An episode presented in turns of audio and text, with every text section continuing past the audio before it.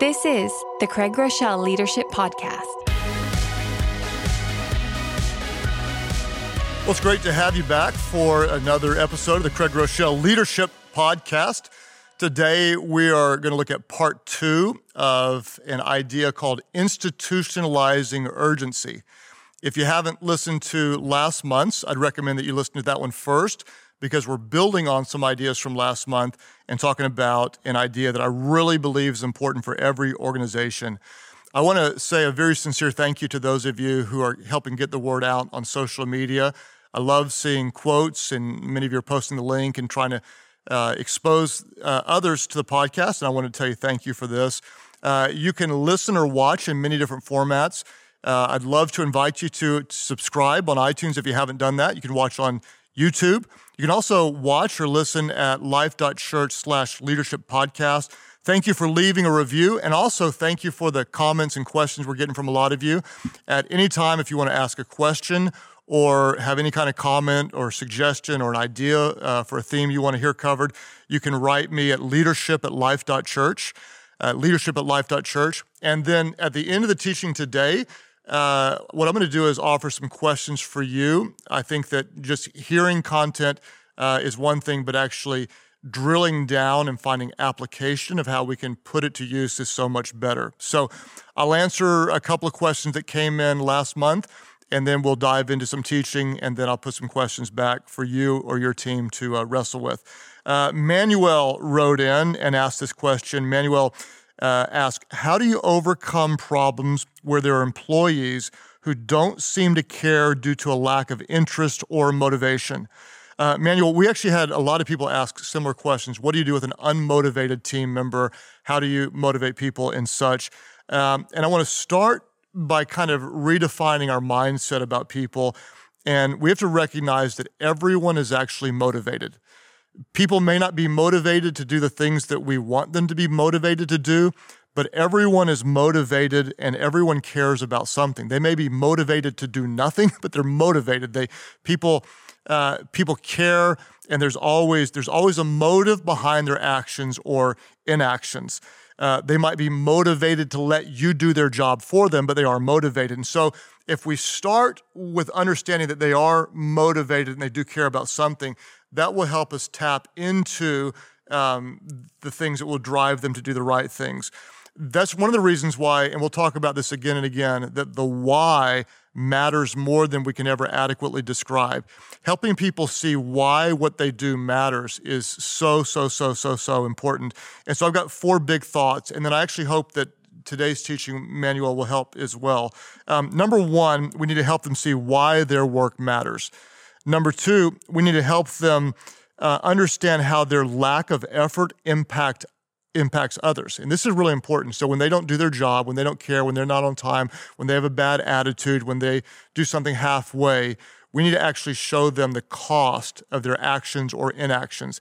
This is how it makes us look. This is how it makes so and so feel. This is how it Im- negatively impacts the team and help them understand how their actions impact others.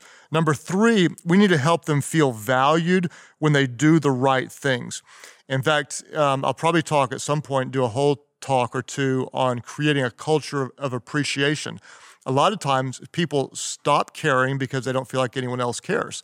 And so when they do right, we want to catch them doing right and, and shower appreciation on them. And then number four, and this is important, if they never plug in, if they never really tap in and become motivated to do the right things, then we need to help them find another place to use their gifts. And that's a polite way of saying maybe move them somewhere else on the team. Or honestly, if they're never motivated we've done everything we can, then we move them out of the organization because we care too much about the end goal to let one unmotivated team member hurt morale and bring everybody down. Um, next question came from John. John asked, How do I find and develop those individuals with organizational drive and avoid those with personal ambition? Great question. Let me say it again in case you missed it. Very good question, John. How do I find and develop those individual individuals with organizational drive and avoid those with personal ambition? Uh, here's what we want uh, on our teams. We want people with passion and drive more than personal ambition. Why? Because passion leads toward the mission, ambition leads toward personal success. Think about it. Passion says, I want what's best for my organization. Ambition says, I want what's best for me. And so, one of the things we can do is we, we watch for language. If they're leading toward the mission, their language will say things like we and us and our. If they're leading toward themselves, it might be more like me, my, I, and th- this is what I want. And, and the only way I can say it is this that some people will actually undermine the mission or undermine others if it helps them get ahead. Um, they they may quietly be loyal to, to something just to help them find some sort of success. Here's the problem: those who end up leading toward themselves eventually limit themselves over time, it, they, they, will n- never be highly promoted over and over and over again because people are going to recognize they're in for themselves, not in for the whole organization. Over time, if they lead toward themselves, they'll eventually limit themselves. But those who lead toward the mission end up succeeding. When you find somebody who's got more personal ambition, eh, more than they have missional drive, this can be at times corrected. Here's a problem sometimes they don't even know they're doing it Maybe they came from a different culture, different organization where this was just the norm. It is in many places. It's not tolerable in our organizations. We're not going to tolerate it. But in other organizations, that's just where it is. It's always cutthroat and it's all about me, me, me, me, me, me, me. What we want to do is drive the values that we're not about our own success, we're about the mission. When our mission succeeds, we all succeed. Recognize early, call it out. Um, if you see personal ambition, just explain it. Hey, we're not here trying to push ourselves forward. We push the mission forward. When when the mission succeeds, we all succeed. So call it, bring correction, and hopefully you can make um, make an average, more self-focused team player into a great other focused, mission oriented team player. Okay, let's review last week, and um, then we're going to d- dive into new teaching. Uh, last week, we did part one of institutionalizing a culture of urgency. This is super, super important because if we urgently do the right things, we're going to start to see success. We love that. Hope you're incredibly successful. The problem is this the greatest threat to future success is current success. The moment we think we know what we're doing, the moment we think we're good, the moment we think we have it all figured out, is the moment that we become vulnerable. Here's the problem success feeds pride, Pride kills urgency. Nothing fails like success. Uh, last week we covered this, and it's really important to cover again. In any organization over time, urgency is not the default mode, complacency is. Urgency is not the default mode over time. It's complacency. We want to be comfortable. The problem with complacency is it's difficult to see in the mirror. If you are complacent, it's likely that you don't know it. So, last we talked about declaring war on complacency. We cannot change what we're willing to tolerate. Uh, the big thoughts were these. We, we looked at a little formula. Outside opposition plus divine calling equal, plus limited time equals sustained urgency. How, how do we create sustained urgency? We need three things outside opposition, which we all have, a divine calling, which you have, plus limited time, a reality for all of us. When we have an awareness that these things are going on, we will live with sustained urgency. We covered two thoughts last week. Number one, we talked about embodying healthy skepticism because all success is temporary. What works today may not work tomorrow. And we talked about what outside forces could end up hindering our success. Number two, we talked about attacking, not yakking. Okay. As your organization grows, movement naturally slows. As your organization ages, we move from leading with a bias to action to leading with a bias for discussion. We want to have meetings and do studies and write charts and graphs and talk about it and analyze it and consider it. And we're not going to do that. We're going to lead with a bias toward action. Our goal, though, is not activity, it's productivity. We can be active, but not productive. We don't want frenetic activity, we want focused activity. Institutionalizing urgency in the culture. Number one, embody healthy skepticism. Number two, attack, don't yak. Number three and four, this is new content for the week. Number three, we're going to pursue continual discomfort. we're going to pursue continual discomfort. As a leader, I want to put myself into places where I don't necessarily know how to get it done, where I need to grow, where I'm going to stretch myself. Why do I want to do this? Because comfort is the enemy of progress. Comfort is the enemy of progress. We all like comfort, right? Comfort zones are comfortable. Why? Because they're familiar, not because they're healthy. What I want to do as a leader is I want to find comfort being uncomfortable. I want to find comfort being uncomfortable. If I'm comfortable, then I'm uncomfortable because I, I know I'm not going to be growing. If I'm uncomfortable, like, okay, good, this is where I need to be. I can be stretched here, I can learn here, I can grow here. Why do I need to be uncomfortable? Because growth and comfort never coexist. Growth and comfort never coexist. So, as a leader, I need a stretch goal, okay? As a team, I need my team to wake up every morning with some specific, defined, achievable goal that's going to push us to drive with a sense of urgency. Why do I need this? It needs to be outside of my comfort zone because true success begins at the end of your comfort zone. If it doesn't challenge you, it won't change you. You need something that challenges you. I had a staff member who said, uh, "Okay, I want to. I'm going to invite someone to church once a month." Well, then he thought, "This is stupid." He said, I'm going to invite someone to church once a week. Okay, that's stretching him a little bit. Then he said, you know what? Every single day, every single day, I'm going to put myself in an environment around people that I don't know, develop some sort of relationship, and invite at least one person every single day to church. That's a stretch goal. goal. That puts him in an uncomfortable place, and he has story after story about how he's grown because of that. So here's what we want we want some specific target. This is what our team is working on. The goal is specific, it's measurable, it is defined, it is specific. Okay, we know exactly what we're trying to do.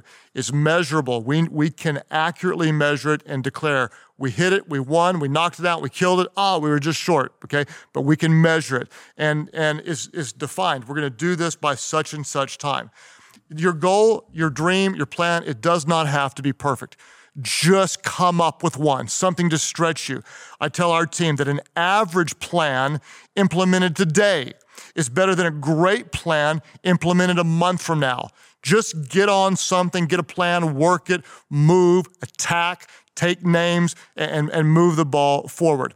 In fact, one of my favorite stories about this is we have different churches in different cities, and we know based on the number of people coming on a weekend, about what percentage should be engaged in small groups. And we had one particular church where the percentage was low. And so I was in a meeting with the, the pastor and said, Hey, how many groups do you need to start? And he's like, Oh man, well, we need to start, you know, Uh, I don't know, maybe, maybe 75 groups this year. And I just, you know, looked at him and said, Do you think you'll do that? And he's like, Yeah, I think so.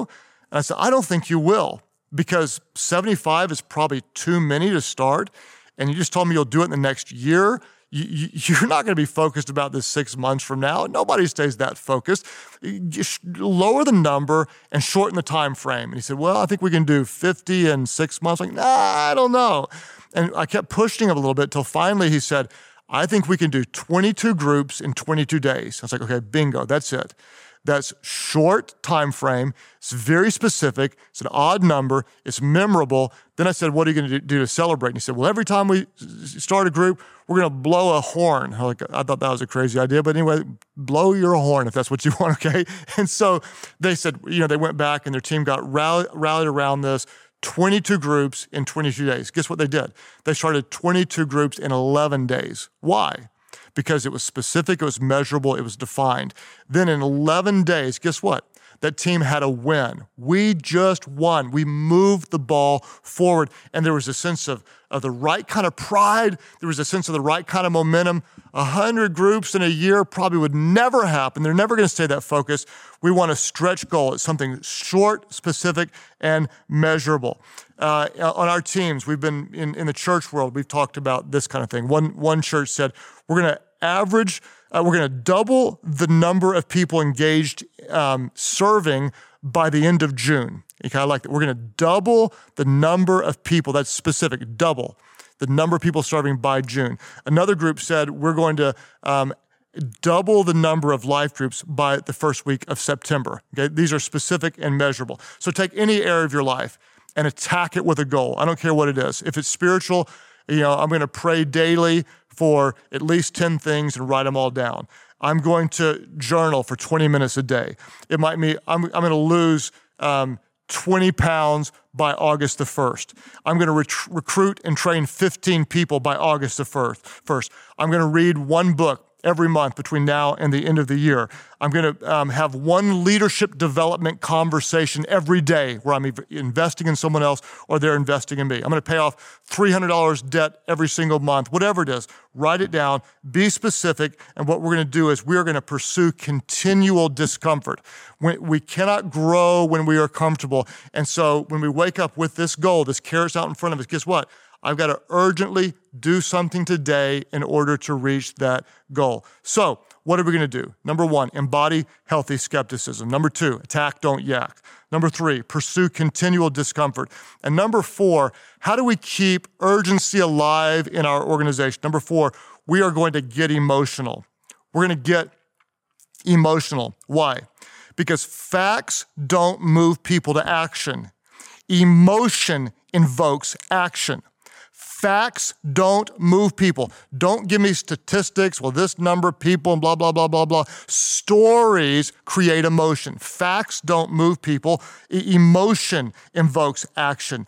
That's why great leaders not only they don't just win over the minds of people they win over the hearts and the minds in fact martin luther king um, in his famous speech what did he say i have a dream okay what did he not say I have a strategic plan. Okay? A strategic plan would be wise, but a dream captures the hearts, the minds, and the imaginations of people of what could be possible. We have a, a staff member who uh, leads one of our churches, and we, we were doing an interview, and it was down to him and one other candidate. And we said, you know, why you? I mean, we can't, why you? And I never will forget, but this guy, years and years ago, he leans back and he pounds his fist on the table, boom, he's a big guy, played college football, and the table shakes, and he started crying. He said, I'll tell you why. Because uh, seven years ago, when I walked into the church, I came in and my life was completely changed, and no one cares more than I. And, and tears are coming down, and passion exudes from every. I mean, he's got veins popping out. They're just saying, "I love this place." T's crying. We're all crying, like, ah, I think all things equal, I'm going with that guy. Why? There was emotion. It moved us deeply.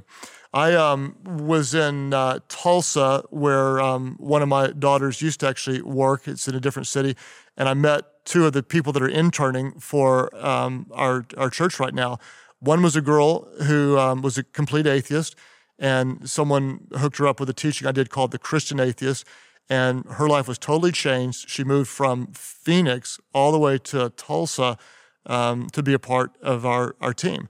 Um, another girl, someone, she was not a, a follower of Jesus. Someone um, drove her an hour and 15 minutes, invited her to one of our churches down in uh, um, Keller, Texas. And her life was so changed. 19 year old girl, she picks up and moves uh, three and a half hours away to be an intern. Okay. That, that makes me so emotional. I cannot see straight to think about lives being changed like that from uh, that, that makes me so emotional. When I think about those stories, I cannot help but get up, do my job with intensity and a sense of urgency in all that I do. Why? Because there is outside opposition. I have a divine calling. I've got a limited amount of time. And so I wake up every single day with a sense of urgency. Now, if you'll let me, I'll get a little bit personal and then I'll um, give some questions to you. Uh, this is what I do in my morning routine. Before I ever come into the office, I go in my home. I have a little little small office, and on the wall, I've got a picture of um, when I got to meet a hero to me, uh, the greatest evangelist in my lifetime, and and probably 2,000 years since the Apostle Paul. When I got to meet uh, Billy Graham, and uh, I know that as of the time of this podcast, Billy is mostly alone um, in his place and is going to die. And I and I, I remember being with this man that's just a hero to me and watching him frail and weak and and I look at the picture and I tell myself, death is no respecter of persons. Okay? One of the greatest men who've ever lived will die very, very soon. And I just recognize, you know, if I, prob- I probably won't live that long. He's in his 90s. Okay, I'll, be blessed if I do. That that it, it tells me every day counts. Every day matters. Every day matters. That's going to be me before no time, and I'll, I'll no longer be on this earth. And that that gives me a sense of urgency. Then what I do, and this is really personal. I debated as whether to share this publicly, but I'll share part of it. I read through a list of personal declarations. And what this does is it creates in me a sense of urgency. And I read this aloud every day. These are a few of them, not all of them. Uh, Jesus is first in my life. I exist to serve and glorify him. I love my wife, Amy, and I will lay down my life to serve her. My children will love God and serve him with their whole hearts. I will nurture, equip, train, and empower them to do more for his kingdom than they can imagine. I love people and believe the best about others. I am disciplined. Christ in me is stronger than the wrong desires in me. I'm growing closer to Jesus every day. Because of Christ, my family is closer, my body is stronger, my faith is deeper, my leadership is sharper. My preaching is powerful because God's word is alive and I'm gifted by God to communicate his life changing truth. I am creative, innovative, driven, focused, and blessed beyond measure because the Holy Spirit dwells within me. I develop leaders. It's not something I do, it's who I am. I wake up with purpose, direction, and meaning every day of my life. I love my job. It's more than a job, it's a calling. Pain is my friend. I rejoice in suffering because Christ suffered for me. I am not a victim of circumstances. I am gifted to create, lead, and change circumstances from what they are to what they could be. I bring my best and then some. It's what I bring after I do my best that makes the difference. The world will be different and better because I serve Jesus today. Every day I wake up and I, and I confess those things aloud. And what that does is it creates a divine sense of urgency inside of me. What I do, I believe matters in eternity. And therefore, I will do it urgency with urgency in everything I do. Complacency is the default mode. I will not succumb to a complacent attitude. I will lead with urgency, and you can as well. Three questions to apply. Number one, what is a current stretch goal that drives you to lead with urgency?